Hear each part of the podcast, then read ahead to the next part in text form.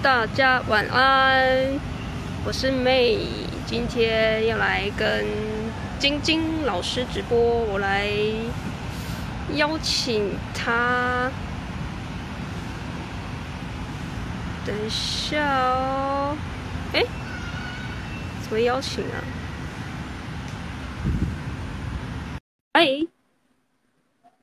我邀请你了，有吗？有吗？有吗？哎、欸、有耶！自由自由！哦，今天化妆哦。没有，我今天但是你知道我，我今天就出去啊，然后我就戴帽子，就回来我的头发，我头发整个变这样子，我就不敢把头把帽子拿下来。哦，没关系啊，这样还是很像那个水塘。水塘。说等下进来的人都要出去了。想说什么东西呀、啊？对，什么 ？Hello， 晚安大家。嗯，哦，很多人呢、欸，都是你朋友对不对？你的粉丝对不对？都朋友，朋友，朋友，朋友蛮多的、啊、朋友。Hi，Eric。嗨。嗨。我是 May。好哟。我在公园。嗨，哎，我发现这个标题下的不错哎、欸，就是感觉蛮多医护人员都很辛苦，所以想要了解要怎么多赚钱这样子。应该说，可他们想赚钱，呃，就如果以我的话，因为我我本身也是护理师，然后我也是在临床工作，呃，蛮长一段时间的，就是大概十呃十五年多，快十六年这样子。对于我，好久，嗯，我。可，但是我也很早就出，但是我也很早就出来工作。不过我今年今年三十九岁，所以我出来就是大概专科的时候就出来，然后工作，然后轮三班。那我又是在，我又是我又在急诊工作，所以那个工作的压力下就是非常高压，然后又要轮三班，就是能量消耗比较大。所以即便你会想说，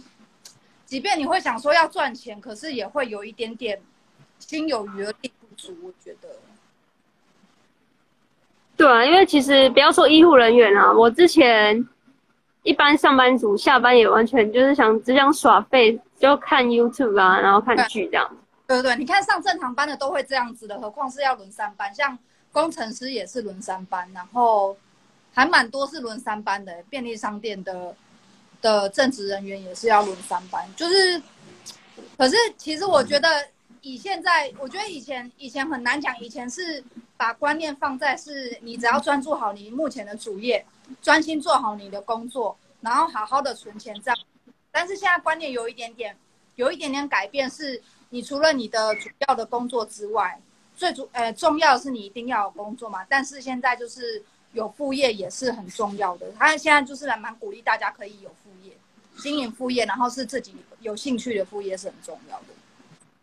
嗯，对啊，因为像我觉得就是晶晶是护理师嘛，然后你当初是怎么想说要自己就是开始从零开始学驾战？因为我们都是医学背景的，然后我是呃医医师检验，然后晶晶是护理师这样子。那你当初是怎么在上班的过程中发现到自己想要学网络行销这块？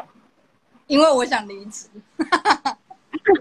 哎，我可是这个，可是大家都想离职啊，可是。大部分人想离职，但是同时又不会想要说要怎么去精进自己，就是就回到我们一开始的话题，就是大家只想耍废，就那个点到底是什么启动你这个开关这样？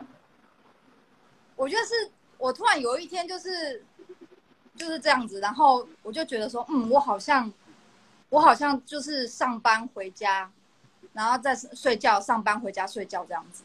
然后我就觉得说，天哪！这跟这跟以前就是学友说我要这样子工作到六十五岁退休，我觉得没什么两样哎、欸，就是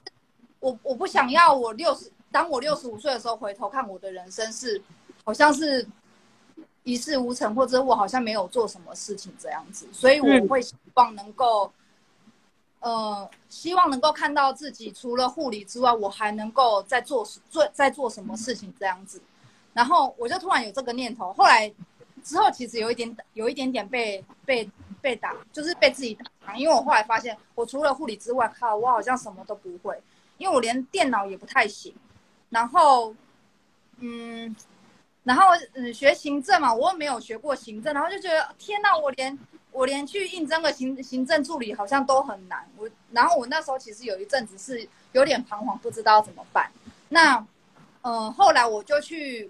呃因为我那时候正在找一些投资方面相关的资料，然后突然就看到就是呃如就是有被动收入这个这个名词，我才想到说哦原来还有被动收入，可是什么是被动收入，我就再往下找。然后其实我看到很多方法可以创造被动收入，那很多嘛，就像我们大家都知道呃第一个就是部落格，它就是一种被其实被动收入，它顾名思义是你一开始有一段时间要非常是努力去耕耘，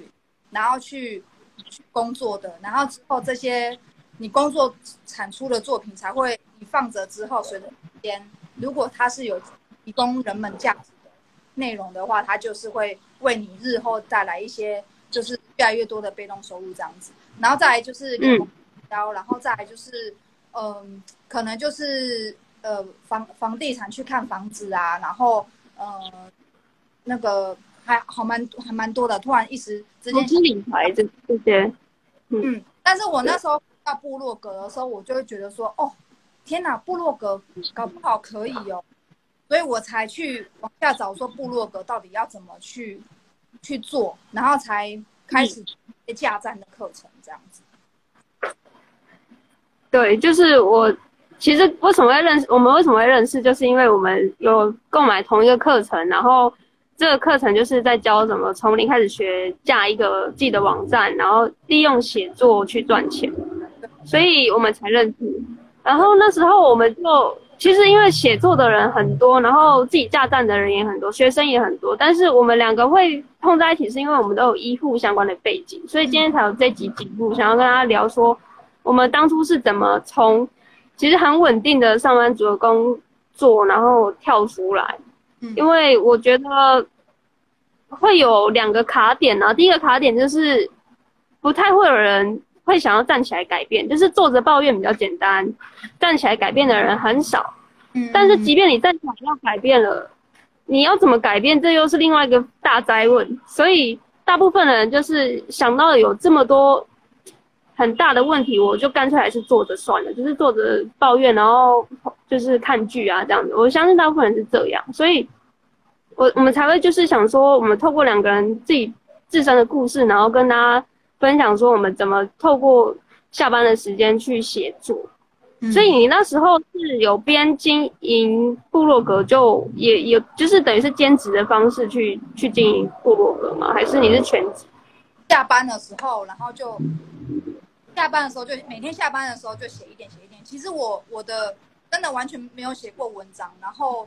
就是我的我的教我所所受的教育方式，其实在输出方面，它我们就是叫填鸭式教育啊，就是你你背，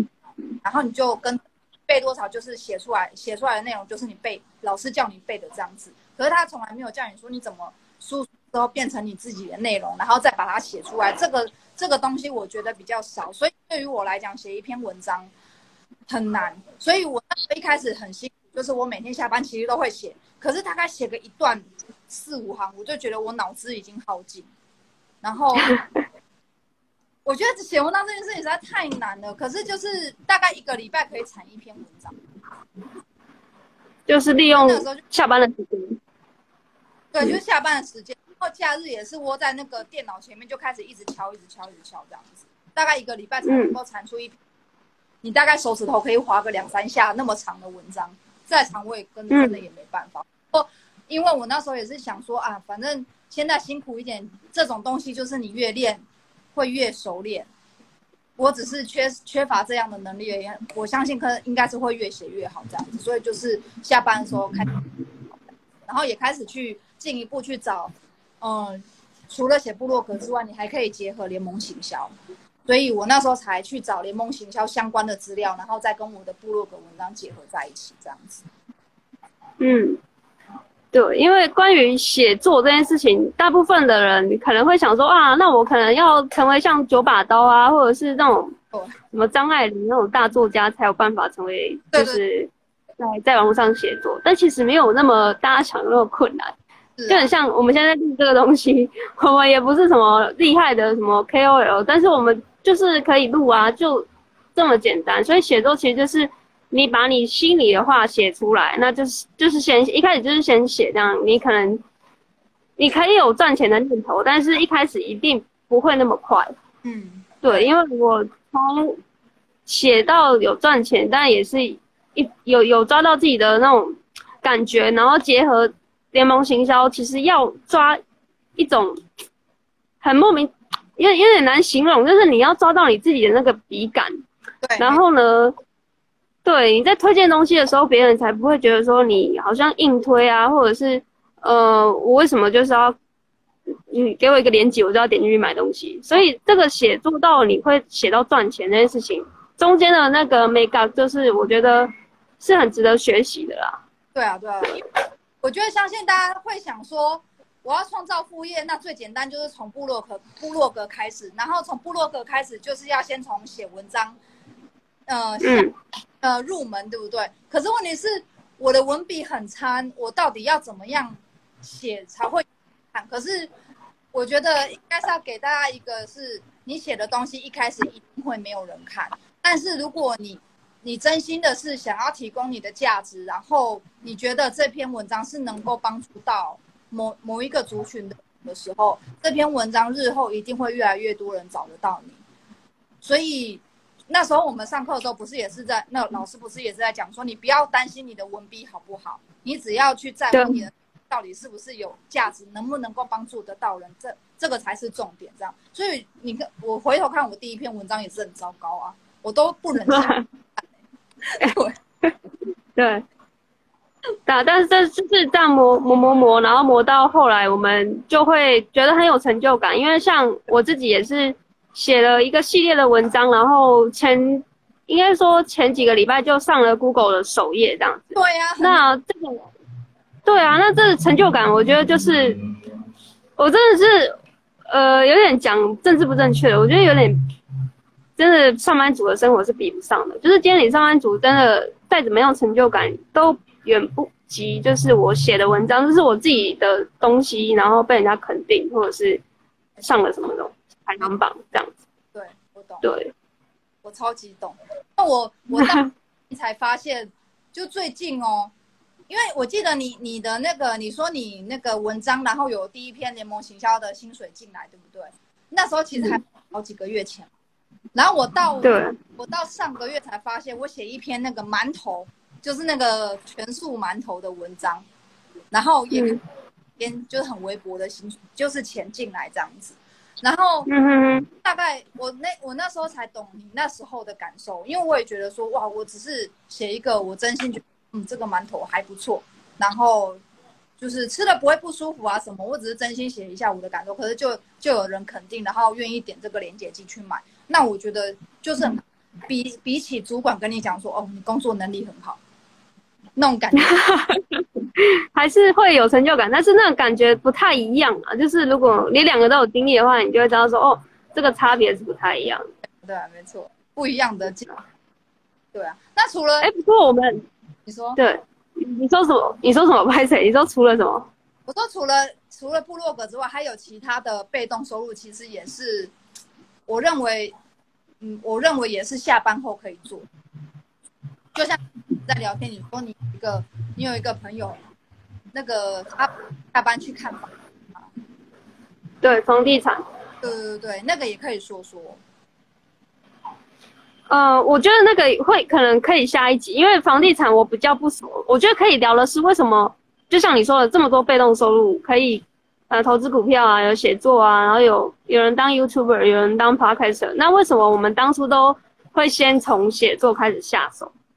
而不是直接去看房或者是炒股票之类的？对我来讲，我我觉得，我觉得是最容易入手的，然后也可以，它是最好一个整理你你脑中想法的一个东西。因为通常我们在我们在就是我们在看一件事情的时候。你脑子里面想的其实都很简单，但是你要怎么把它，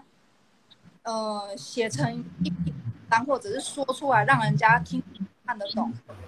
然后有逻辑，这件事情其实很，所以，呃，我我认为就是写文章，第一个我觉得第一个是简单啦、啊，你，然后第二个我觉得就是可以把你心里真正认为的话写出来，然后再来就是第三个训练你的你的逻辑整理逻辑的能力，我觉得是最容易入门的。嗯，对，我对你你说中一点就是，其实写作是最容易入门，因为我自己比较内向，然后我不知道晶晶是不是也很害怕这种镜头。所以我觉得写作它有一个非常大的好处，它是不用站出来讲话的，就是你不用对着镜头啊，或者是露脸啊之类的。所以其实一开始真的很吸引人，就是如果你只用文字就可以赚钱的话，那真的是何乐而不为？因为我知道很多医护人员，就像晶晶之前是兼职在做，就有可能会被一些同事耳语，嗯，对不对？对，所以如果你是医护人员，然后你又做 YouTube。或者是你是露脸的话，你可能会比较容易被发现，但是经营部落格的话，就会相对比较低调一点。我觉得低调蛮多的。你比起就是，假如说哦，我现在有写一个部落格，然后人家可能会讲哦，那不错啊这样子。那如果你现在换成说，哎，我有经营一个 I G， 然后嗯，或你们可以来那个，他们就说你你有露脸吗？他们第一个问题大概就是会讲这个，然后会问说，那就是不要被人家不要被。不要被主管知道说这，怕他会误会你在兼职什么，因为其实在医院比较有禁忌是那个基层人员比较不能够兼职的。嗯嗯，这个也是晶晶跟我讲我才发现，因为我没有兼职经营，我是全职，所以那时候晶晶跟我讲说，哦，医护人员其实经营自媒体会有一些就是比较奶油的地方，我才知道原来这个是不能公开的秘密这样子。对，因为兼职这件事情在在在医院里面其实是很隐晦的一件事情，但是我觉得现在应该有慢慢越来越越越开放，呃，越来越多，因为现在的护理长或者主管有慢慢的年轻化这样子，不会像五年前、十年前就是都还是老一辈的人在当主管这样子，所以我相信现在是有比较好一点点，只是这个这种东西到。还是很隐晦，万一就是你真的做得很好、很出名的时候，那尤其是公家单位，他就会觉得说你是不是在兼职？那兼职我们是不允许，对。但我不知道有、嗯、有没有法规条款是真的有有规定这件事情这样。但是我有朋友他在三呃数字医院，他就是他就是被被点名了、啊，对啊，哎、欸，我差点讲错。对，没错，我觉得公职其实确实有这个问题，我我不知道。我也是前阵子才发现，哦，原来公职不能兼差，就是连跑熊猫都不行的那一种。对，好像有有这么严重这样子。对，因为他公务公务人员有公务人员法，公务人员法里面就有一条是你就是不、嗯、不能兼职，然后你如果兼职被查到的话，是他其实严重是会被停职。可是我觉得经营部落格这个有点模糊地带，因为我为什么我不能抒发我自己？我是写日记不行吗？对不对？但应该是说，万一如果说你钱多到，呃，多到就是你被扣税、被查到的时候，其实公家哦，我懂你意思。那你就是你，反正你就是不要赚到被扣税嘛。就是不然太轻盈，永远就赚那些小钱。问题是，然后你就唯一的好处就是你不会被查到，但是你如果赚大钱然后被扣税，就是公家单位就马上就会知道。反正我不知道政府。哦，会有一种魔力，就是马上你赚大钱，就是会马上知道你在兼职这样。啊，可是赚到钱那就离职算了啊，为什么还要兼职做？是会好，哎、欸，这样讲的不太好哦，因为我觉得医护人员很辛苦啊，尤其是疫情的期间，所以真的有他们真的是，尤其是疫情，疫情就我觉得不要说疫情啊，其实有很多多事件发生的时候，它就是它就已经是烧起一个医护人员他在劳权劳权的方面。他其实是被亏待，他们其实是被亏待很多的，包括人力缩减，然后包括你的薪资没有被，呃，没有你你没有涨薪，然后你没有就额外的奖金什么，我觉得很多东西是是被亏待的。可是问题是为什么？就是为什么你你还会想说你还要继续做，可是你还在抱怨工作，可是你又不，嗯，你又觉得说你的主业不是你的兴趣，但是你又不开发副业。对，就是你，我觉得这是一个社会常态，就是你，你呃，因为现在不要说医护医护人员的工作，就是很多工作都都是一直在压压缩我们的压缩我们的资源，这样子让我们工作其实是很难很难很难，我觉得是很难出头，也很难升职，然后也很难很难呃多做什么就是有能力的事情，但是你却你却愿意这样子继续边做边抱怨，然后你也不要就是开发你的第二专长，就是我觉得这是还蛮可惜的一件事情。我觉得这个感觉有点像是那个富爸爸穷爸爸，不是书里面有讲到一个老鼠回圈吗？对，就是大家都是在那个，其实我们都是啊，就是都在跑那个滚轮、嗯、但是当我们越想要跳开的时候又跑得越快，结果殊不知越跑越快就是最后只是死得更快。对，就是大家没有想说要跳出去，就是尽可能再再加多一点力道去跑这个东西，然后最后大家就会一直在这个老鼠回圈出不来，就是因为我觉得一方面可能也没有接触到资讯，然后第二方面是我刚才说大家坐着抱怨比较容易这样子。哦，先稍微互动一下，有人在跟我们打招呼呢。嗨 Kamis 你好，他说感谢 Hello 的医护人员，哎呦厉害 E S B I 的我们的启蒙老师应该都是那个对，就像你刚刚讲的那个老鼠回圈，就是就是你知道他他只能一直跑，因为停下来之后他就怕他再也跑不动。我觉得人也是这样、嗯、你你你抱怨你的工作，可是你还要做，可是万一你可是另一方面你又很害怕说干，就是如果我从我如果没了这个工作之外之后我就世界末日了，我什么就没有了，我也没我也不知道我能够再做什么这样。可是其实我我觉得很多很多恐惧都是我们自己在想象的，但是它真的是不存在的。嗯嗯，我觉得就是信念吧。其实，呃，我不知道大家在观看这个影片的状态都是怎么样。其实我我不会到非常极力的推荐每个人都来网络创业或是全职去做一件你可能一开始没有想象，真的很恐惧的事情，因为大家对于恐惧的想象真的真的不太一样，就有点。对，有点像是我昨天写一个电子报，我觉得露脸直播就有点像是跳伞，就像你经营网络创业，你你想要离职或者是你兼职做一件事情，就有点像跳伞。别人告诉你说真的没事，你不要害怕，你就是跳下去，所有的恐惧都是你想象的，你心里一定想说他妈的，我就是很害怕，所以你叫我跳下去，我也还是很害怕。对、啊，但是你没有跳过那一次，你就是永远会卡在那个上面，就是一种感觉说，哎，如果我可以的话，我一定就会变得很不一样啊，或者是一直就是在这个就是平地一直想象这件事情有多美好，但是却又不敢。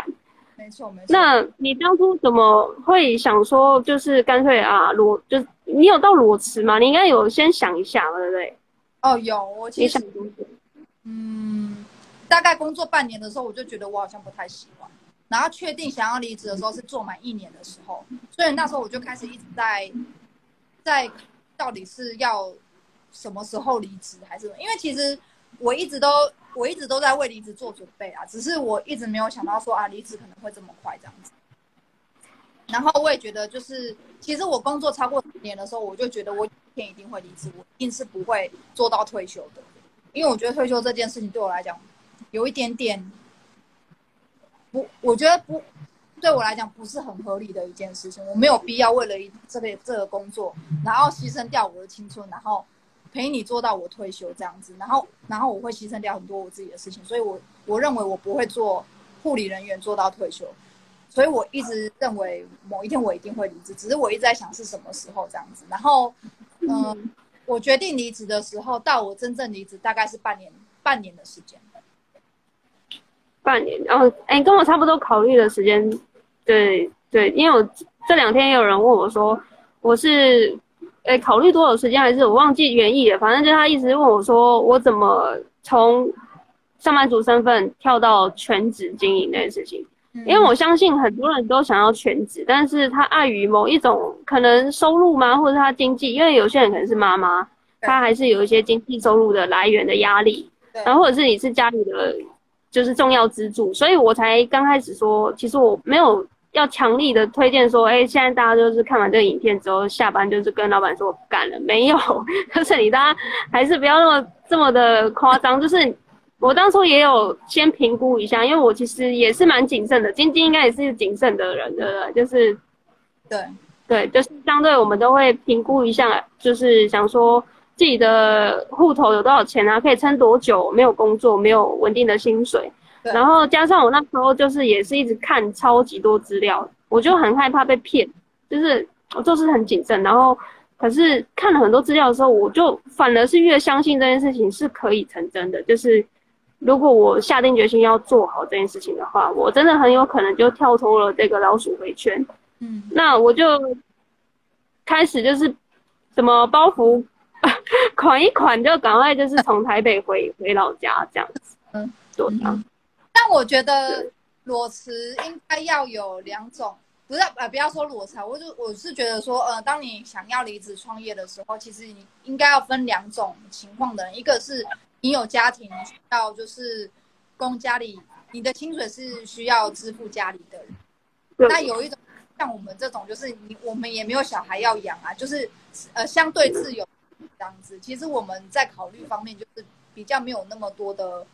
比较没有多要担心的事情这样子。但是我还是觉得，在那前提是你应该要有一个紧急预备金啊。我自己是真的对对对对，嗯。就是你至少一定要是最，你最简单来讲，就是你的薪水一定要乘以六个月，你存满这个薪水乘以六个月的这个紧急预备金，你再离职，然后我觉得这样子来讲，是你比较不会有有要担心的事情。再来就是，我觉得离职有一个好处是，你离职之后，你就会觉得说，哦，还要再找工作很麻烦，你所以你必须就是要往这一往你副业这一块，就是要全心。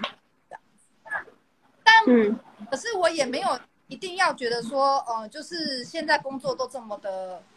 这么的 suck， 然后你一定得要离职，然后自己创业，就像你刚刚讲的这样，不一定要这样。但是我觉得说，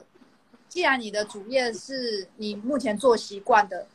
我觉得你还是继续做，但是至少你的副业或者你的第二专长一定要是你喜欢的，因为我你。没有在做你喜欢的事情，你怎么活啊？我我觉得这个有点，有点点我去想。对，对啊。所以其实，其实怎么讲，好像都是那些啦。就是你工作，其实就占你生活的三分之一的时间，然后你每天就这么痛苦了三分之一的时间睡觉，三分之一的时间很上班的时候就是很煎熬，然后剩下三分一就就是看剧，然后。暂时麻痹自己，其实就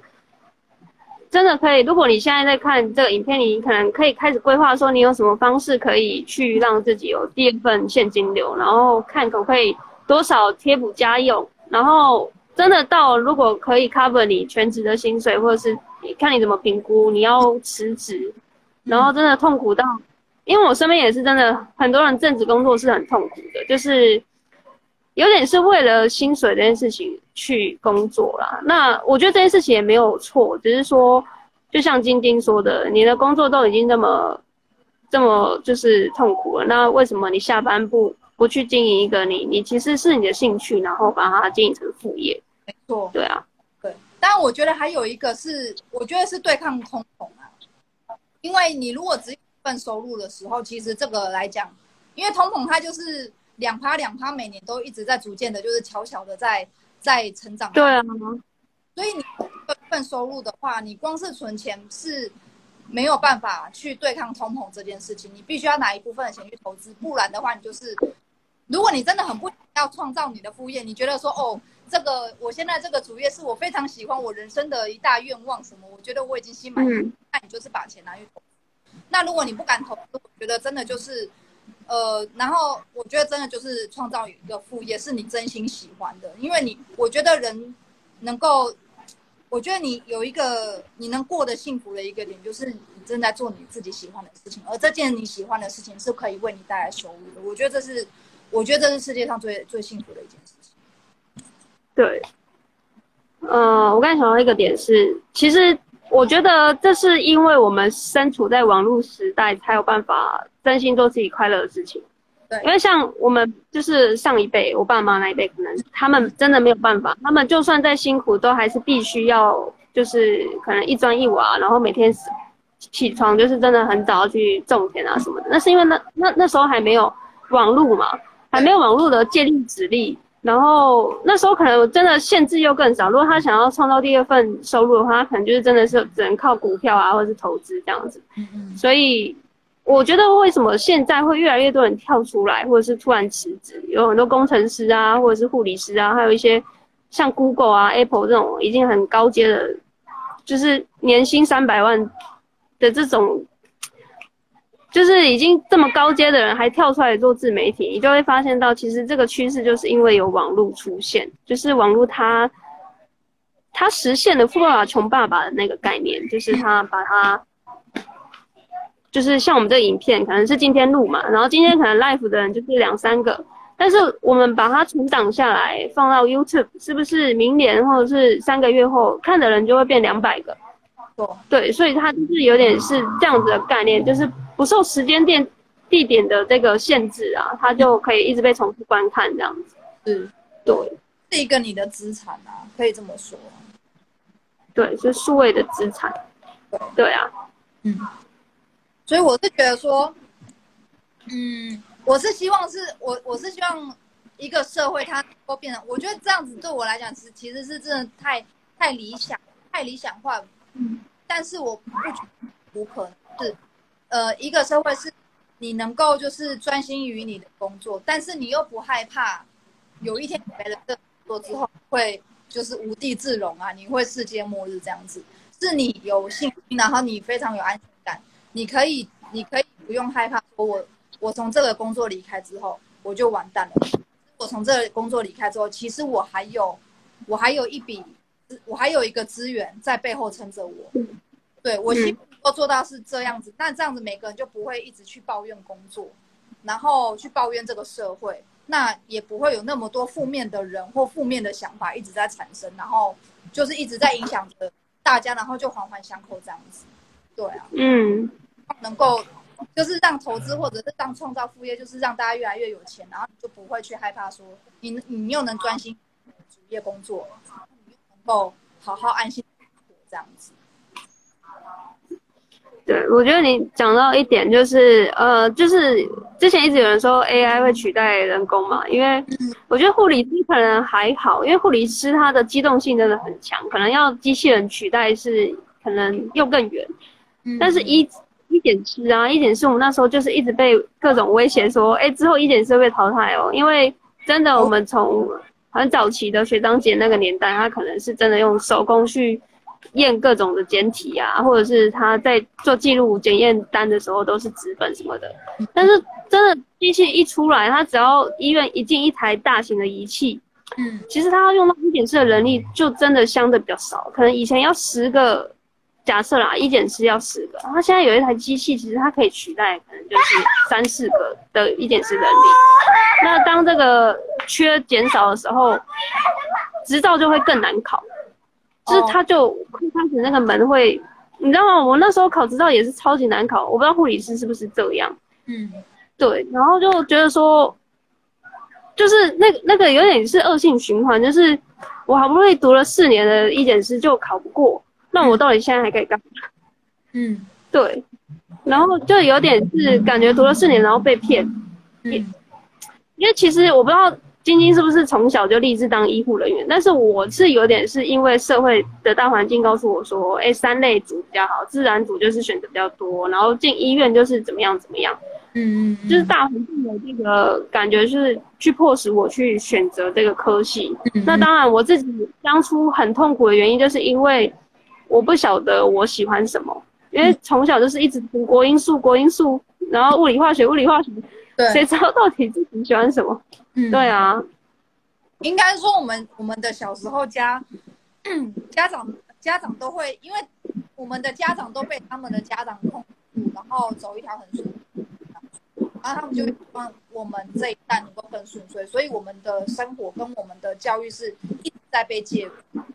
所以真的。嗯你小时候，你小时候你不知道你喜欢什么，我我觉得我可以，我我是非常能够理解的。但是因为我我自己是就是突然就是看到那个护士服很漂亮，我所以我就会立志觉得说，也要那么漂亮。所以我的我立志要当护理人员，只是纯粹为了那一身制服而已这样子。但是当然，嗯，我也是就爱上了，因为我其实是很喜欢跟对啊，嗯，我是很喜欢照顾人，然后然后把一个毫无就是毫无气色的人，然后经过我的经过我们的团队的手之后，他是精神变好的，然后去住院或者是直接回家。我觉得这对我来讲成就感又是另外一回事这样子。那、嗯、但是我觉得找不到嗯找不到自己喜欢什么的这样子的人其实非常非常多，但是我觉得也不要急，就是就像就像我就像我那时候我觉得我一定要有一个副业，但我不知道我要做什么这样子 的, 的那种彷徨其实是一样。可是我觉得就是嗯，也不要急啦，因为我觉得有时候时间就是到了，突然有一天你就噔，然后你就会突然知道你要做什么这样。嗯，有时候我觉得这样。我讲一个题外话，因为你你说的那个医检师被取代的那个啊，我曾经有听过我们检验室的人讲过。然后哦，真的、哦，嗯，他早在十年前他跟我讲说，哦，听说国外有在发明一个 A I， 它是可以直接帮忙找血管这样子，所以就是病人的手一伸进去，然后。他就是用用红外线什么，然后去找那个血管的轮廓，然后就可以抽静脉血这样。然后，可是有一天呢，我一直就听听就算，因为我就觉得说这件事不会发生。可是好像快，呃，有一天大概在五六年前，我就发现那个做动脉血的机器出来了。因为我们因为在急诊，如果帮病人抽动脉血的时候，这个血一定是要马上新鲜的，立马送到急诊检验室，请检请检验。验这样子，可是自从那一台机器出来之后，我们就不用跑这么远了。虽然、那個、哦，真的已经出来了，已经出来了。其实五六年前就出来了，搞不好不止，因为它出来就是你我抽了动脉血之后，我只要那一根针插进去，插进去那个机机器里面，等大概三分半、两分半还是三分半，嗯、非常快，那个动脉血的资料全部都出来。哎、欸，真的很厉害，因为动脉血，我们抽血的人都知道，动脉血是很难抽的，而且很危险。对。我们通常都会叫学长姐抽，我们不敢抽，因为一般抽血是抽静脉嘛，然后你动脉血抽不好就是直接大爆血那种。没错没错，但是现在我觉得也应该很难去找到去发明一个机器去抽动脉血这种东西，只是说抽静脉血的好像真的快要被取代，只是说验动脉血这个机器已经出来了。然后我那时候才、哦、哇，我觉得医师的工作真的有可能有一天。真的会被取代，大概有三分之一到一半的工作真的是会被 A I 给给拿走。那我觉得到会之后会越来越难考，因为他觉得他不需要那么多人。对啊，对啊。嗯、那我之后我就是提高那个提高门槛，然后我最优秀的人这样，觉得你考试考得好，我就是要你这种人，就是你知道，就是很嗯，这是题外话，我突然想到这件事情这样子。我觉得这是超可以聊的，因为我觉得这个体医护体制也很很悬殊啊。你说台大也有护理系，然后专科也有护理系，那哪需要这么多人？而且这个这么大的悬殊，要怎么去把全部这些人都塞在同一个诊所里面？不，不是诊所，就是医医院体系里面。你是说、啊、说各个各个区各个科科系的人是不是？就我当初就会觉得说，哎、欸，奇怪，这台大也是医技系，然后有一些就是科大也有医技系，那到底医院他到底喜欢？因为我后来发现，其实念念台大的人都比较不会去医院工作、欸，哎，就是他们也不知道去哪里的。跟你讲，他们去哪？他们就是第一个，他们去做研究助理，然后第二个哦，对，去国科会嘛。那因为他们就不会想要轮班啦、啊。如果能够不在临床工作的话，他们当然也会去往别的别的方向走。然后还有那种空中医疗，然后跟一些就是药厂，药厂比较药厂比较哦，单位，他们都会走比较学术的那个越来越多。有一本书叫做有一本书叫做《护理的一百种可能》，是台大。嗯、呃，大概其实去年去年才出了一个新书，然后它是台大。一个肿瘤科的一个护理师，他出的，他出的，可是他他去访问，就像我们我们那天不是聊那个普尼吗？那个 Podcast， 他就是访问各个科系的护理师，然后讲说他们目前工作的境况，对不对？那一本书他就是把各个领域的护理师的背景，但是他之后不去做护理师，他去做了什么？然后他就把那样的过来，然后访问他这样子，所以很多就是药商。的学术单位，然后还有一些博科会，然后还有一些你完全没听过的工作，可是它也需要护理背景的，超多，嗯，大概有二三十种行业是需要护理背景，可是他的职业不是护理师，就是这样子的工作，然后他就写在，他就把它就是收录在那本书里面这样子。所以那本书其实说是因为现在有很多学生，他有可能是被被他的爸爸妈妈的念护理系嘛，其实并不想要当护理员，所以那本书他就是你知道吗？因为他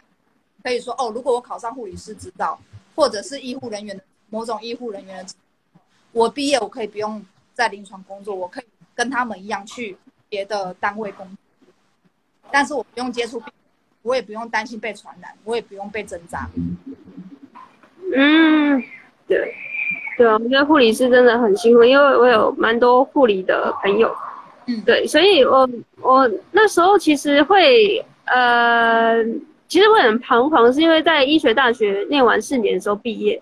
嗯。超级彷徨，因为就像你说的，你会突然感觉很空，就是你不知道除了你本科系之外还可以做什么。对。然后那时候会那么害怕，是因为至少你就是至少金经理是对于护理还是有一点热忱的，但是我的那个热忱是在实习过后我就开始慢慢瓦解，然后对，因为现实跟你幻想的当然会有点落差。对，那你你去实习的时候，你会发现到说，哎，如果我三五年后、十年后。就是这样的工作形态，我喜欢吗？这是我想要的工作吗？那因为实习都是落在大三、大四嘛，所以其实那时候你要再转系还是干嘛的，都已经有点来不及了，除非你要再重考什么的。我也有同学是这样，就是真的念完然后再重考什么后中医啊那些的。嗯，但是大部分的人就会呃，就就是去医院工作，不然就是去。呃，就像你说研究所这样子，然后我我后来念了研究所，我也发现这也我也没有到说非常喜欢，就是我可以硬做，但是我没有到说我觉得我有信心可以做一辈子。嗯嗯。所以那时候情况就是因为我会找晶晶聊，就是因为我认为那时候医学大学的一些课程，就是校内的课程，完全没有在教投资理财。对，我后来回头看，我觉得有点。惊吓，就是我觉得说，哎，是不是就我们学校是这样？会不会其实其他学校有在教，就是医学大学的的状况这样子？对，也都是没有。所以我就觉得非常的可怕，就是要不是我当初有那个一个空档的时间，就是人家说 gap year， 就是我刚好离职，我刚好有一个空档的时间，真的停下来思考我到底。接下来要怎么走，我才去接触到网络行销或者是说部落格写作这这一块，就是完全全新的领域。嗯、E S B I 也是那个时候我才知道，然后我就整个感觉我好像被骗了很多年这样子，突然醒来。嗯、对，不好，晶晶有没有什么感觉这样子？我觉得不要说投资理财，就连你要怎么样去寻找你喜欢的东西，寻寻找你的兴趣，这个东西也不会有人带带着你去做。你必须要就是，你必须要就是，这个也碰一点，那个也碰一点，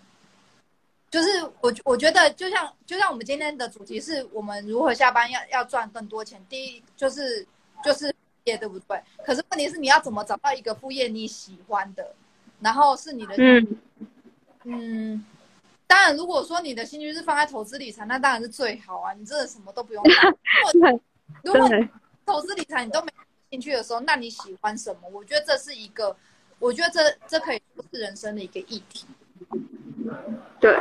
要怎么样去找到你？要怎么样去认识你自己？然后这个是要往内挖，然后还要再往下去问自己说，你到底喜欢什么，或者是你到底不喜欢什么？你至少要知道你不喜欢什么，你才才可以避开那些不喜欢的行业。对，可是其实我觉得现在，嗯。但我觉得，我觉得现在是因为就是工作跟薪水这这个东西被限制着我们的我们的思考，我们没有办法去想到那些东西。因为你要认识，或者再往下挖，说你到底喜欢什么？我觉得这东西你光想你就觉得有点想睡觉，就觉得很累。对对，我就先看个剧再说。对，对啊，所以我觉得这个东西是啊。我觉得真的是你说主业还要有副业，这很重要。问题是你要怎么样去找到你的副业？我觉得这到了一个议题啊。嗯，对啊，所以我觉得这个这个问题，这个也可以再开一集，因为我对于这个议题，我其实也超有感触的。我当初也非常痛苦，因为我很，其实我很羡慕一些他从小就知道自己的志向。有些人，我朋友有一些人他很喜欢画画，有些人他本身就很会打鼓啊、弹吉他啊，所以他立志就是可能要成为画家或是音乐家。可是我从小好像就是一直被说要要去写什么测验卷啊，写什么评量，所以我一直以来都没有一个专才或是技能可以有发展副业的可能。所以我相信大部分人也都是这样，就是突然要你想说，哎，你现在如果有一个机会让你发展技能，哎，问题不是我不要，也是我不知道要怎么做。对啊，就是我不知道那个东西是什么。对啊。就是要你你要发展技能，我也很想啊。如果有一个技能的话，那多好。对啊，不担心。就是主业干，我有一天我不爽，我就不要干了，我就去做我最喜欢的技能。问题是这技能怎么来？你看那个什么 Fit Irene Woody， 我到三十岁还不知道要干嘛。我跟你讲，这个三十岁还不知道要要要干嘛的人很多，包括我。嗯。我还记得我变取暖大将。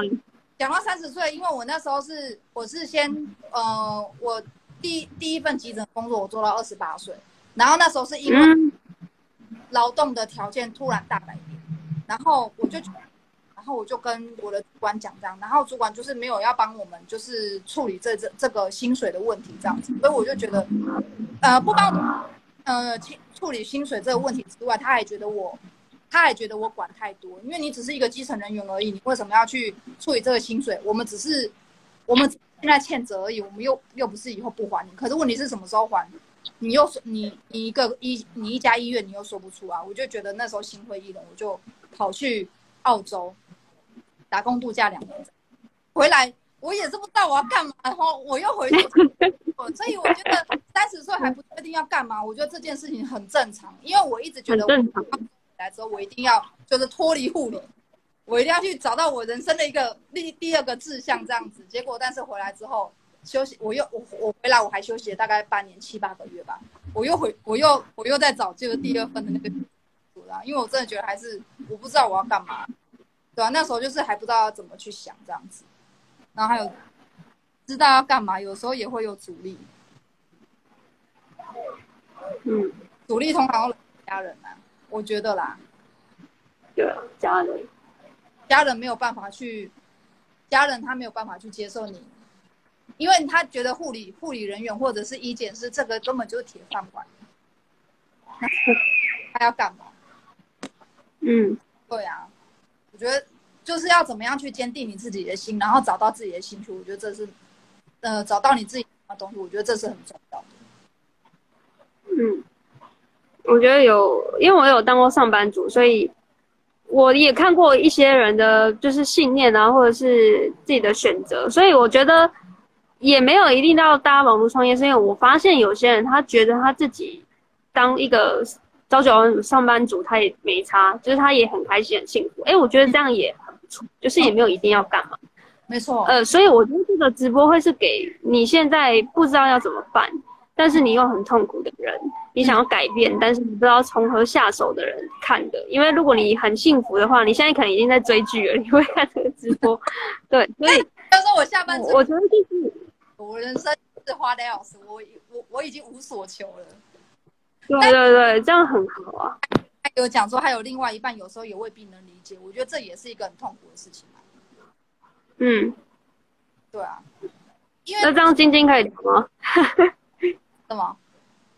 就是有另外一半，你有就是也可以分享说有另外一半的状况要怎么排除这样子。我觉得有另外一半，就跟爸爸妈妈一样，他们就是其实我觉得他们他们想法就是他们担心你被骗，然后他们担心你就是花了那么多时间，最后就是一无所得，然后到也回到原来的工作，那你干嘛？你不如就好好的工作就好。其实我觉得他们是担心，他们是担心害怕、嗯、你花了就是白费心力，这样是舍不得你。这个我其实都可以理解，但是你只要坚定你自己，你是在做对的事情，然后你你确定我除了工作之外，我下班还能够做其他的事情，也能够为我带来收入，这件事情你觉得一定能成成功的话，那我觉得其实也是最重要，就像你刚刚讲的，就是一个信念。嗯、就是他应该说，如果你真的义无反顾的要做这件事情，你的家人可能也只能一直在旁边就是碎念。我我这我的状况是这样啊，就是他们可能看到我也也已经就是劝不来了吧，因为我其实从小个性就是有点倔强，有点反骨，所以。嗯嗯，虽然有点害怕，但是呢，啊，我知道，因为当初我有跟他们一起，就是下了一个小小的协议，就是我跟他说我要去做我自己想做的事情，但是我可以把这个执照考过，但是考过了之后，只要一考过就就你们就不能再管我要做什么事情，这不算，就是至少我，对，就是有一点点跟他们谈判啊，就是说，哎、欸，我把这个东西考过，那。至少你这执照拿着，你今天如果真的怎么了，你可以去找工作，那也那也还 OK， 就也是免死金牌这样啦、啊。所以我当初才会一考过，我就其实我也一直在测试我自己，因为我也是有一种三分钟热度的人，我也很害怕说我是不是只是因为新鲜感，或是看到谁这样做成功了，所以我就想做，所以我就趁那个很考考试那时候很艰很。煎熬的时候，我就一直看书，然后一直确定自己真的想做这件事情，然后最后坚定到我好不容易真的考过这个考试，因为我考蛮多次的。然后考过这个考试的时候，我就更相信说我的信念已经强到强大到他把我推到我把这个考试考过。嗯嗯，因为我前面考那么多次都没考过，都是因为我觉得我就是不想去医院上班啊。你当你没有这个信念之后，你叫叫任何人去做某件事情，一定是失败收场，因为你没有那个信念。对，没错。对，对，所以我后来才就是有点类似这样子，我又也验证我自己的心，就是信念，然后才开始做这件事情。对，嗯、信念、信念跟坚持，这个我觉得是第一重要。可是第二重要，我觉得有一种是，当你身边很多阻力，包括你的另一半或你的家人在。在碎念的时候，我觉得有一种做法是你，你还是默默的先做，你不要太高调。嗯、oh. ，对，有有一种是你真的很想做，可是因为他的碎碎念，因为他们的碎念，你就此放弃，你可能也会埋怨你，你日后啦，日后万一就是有一天看到人家成功的时候，你也会埋怨你的家人，对不对？其实这样子也不好。但有一种是。你想做，我觉得坚持信念是很重要的。再再来就是，我觉得你就默默，嗯、然后不要太高调，不要一天到晚就是说我我就是要做这个，然后我要把它做大什么的，就是我有一天不要工作就不要这样子讲。我觉得你就是默默做，默默做的时候，你家人看到他会知道说，其实你一直都在辛苦的走过来，而且越走越有成。我相信他们不会阻拦你这么多啦。因为我拿我老公为例，我先生他其实本来是，他他他的那个他其实小时候功课真的还不错，他还考上建中了，但是他在哇哦，对，他在高中的时候他就觉得他要当消防员，然后他就跟他爸爸妈妈讲，他爸妈就整个他爸爸妈妈整个就天打雷劈，他就他放松了，对，你怎么可以当消防员？你就是你是念建中，你怎么可以？你怎么会怎为什么要去当消防员？他就是他们两个就是没有办法去理解我先生的想法这样，所以他们觉得他还小，小孩子不要理他。后来就是高中毕业之后，他高中毕业他还是很想当，但是就变成是我公婆，他就是一直呃用另外一种方式去逼他，你一定得考大学这样子。所以他就是念大学，就大学大学要选科系，他想要学生，他想要选生物科学、生物生物那方面。我公公也不让他念，他觉得念那个没有没有前途，这样子就让他念了化工，然后他又不喜欢，所以你看念到大三还不是休学，休学之后他就是又重新新出发，他直接就是就是去考警专，这样子。那考警专当然就是我公婆还是不开不开心啊，所以他就是默默一直在，因为他呃当上消防员之后又爱上宣导，所以他一直在宣导这方面，就默默的一直在一直在做一直在做，做到就是最后就是慢慢的有有节目什么有在采访他，然后人家就跟我公婆讲说，哦，你真是很厉害，有在做这些事情，他们才比较现在比较放下，比较不会去讲这些事情这样。当然一部分可能是他我先生年纪大，他们可能也讲不动了这样子，但是我觉得。中间那一个过程是你要忍住，然后你一定要自己不要冲动去周围的爱你的人去反抗说我就是一定要做这个，你们都不能阻挠我什么之类，我觉得也不是这样子。对，所以第一个我觉得是坚持，第二个我觉得是呃低调这样子。对啊，不然就是给然后裸辞就裸辞。我们对啊，要裸辞，其实裸辞是确实是一个非常大的决定的关键吧。因为我我觉得晶晶特别不容易，是因为我当初也只是工作一两年，然后我觉得大部分人会离不开，是因为已经工作七八年了，你的年假跟你的资历什么的累积上去，其实大家不会愿意放掉那个福利的。嗯嗯，就是你的年终啊，还有一些年终，像现在年终了，有人已经要想要离职，他想说让我再撑一下，就有那个年终。嗯，就大家的想法都会是这样，所以我们这一集就就是可以快速结尾，就是可以给大家一些就是行动步骤。假设你今天看完这个影片，就是你怎么可以开始，有什么方法可以开始去着手进行自己的副业？嗯，这样晶晶的话，如果给一个建议，你会怎么给？我会建议，其实你要先找你的，我觉得我我觉得最我觉得第一个应该是你要先认识你自己。哦，嗯，自己你到底喜欢什么跟不喜欢什么，然后嗯，要太要对自己太严。就是我一定要在今年一定要找出一个我很喜欢的事情，我觉得不用不要这样子，就是我就认识自己，然后再来就是去呃找找出跟不喜欢，然后再找到喜欢。如果你没有办法找到你喜欢的，那没关系，至少你要知道你不喜欢什么这样。那如果很幸运的你喜欢什么了，那默默的去往那个部分去从从零开始去。就是慢慢的学习，慢慢的做这样子，然后也，我我我也是认为不用急着离职啦。但是如果你想要离职，我觉得那更好。如果年轻的话，我我也是会建议离职，离职是比较好的。对啊，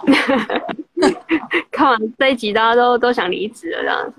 我也这样讲也不也不是也不能这样讲，我是觉得说，就是如果你真的是觉得你没有很喜欢你的工作，你的工作是带给你痛苦的话，那你就那你就你就默默做好你。你的副业做好之后，其实你就可以正式的离开。不然的话，其实就是默默的学习，默默的做这样子。嗯，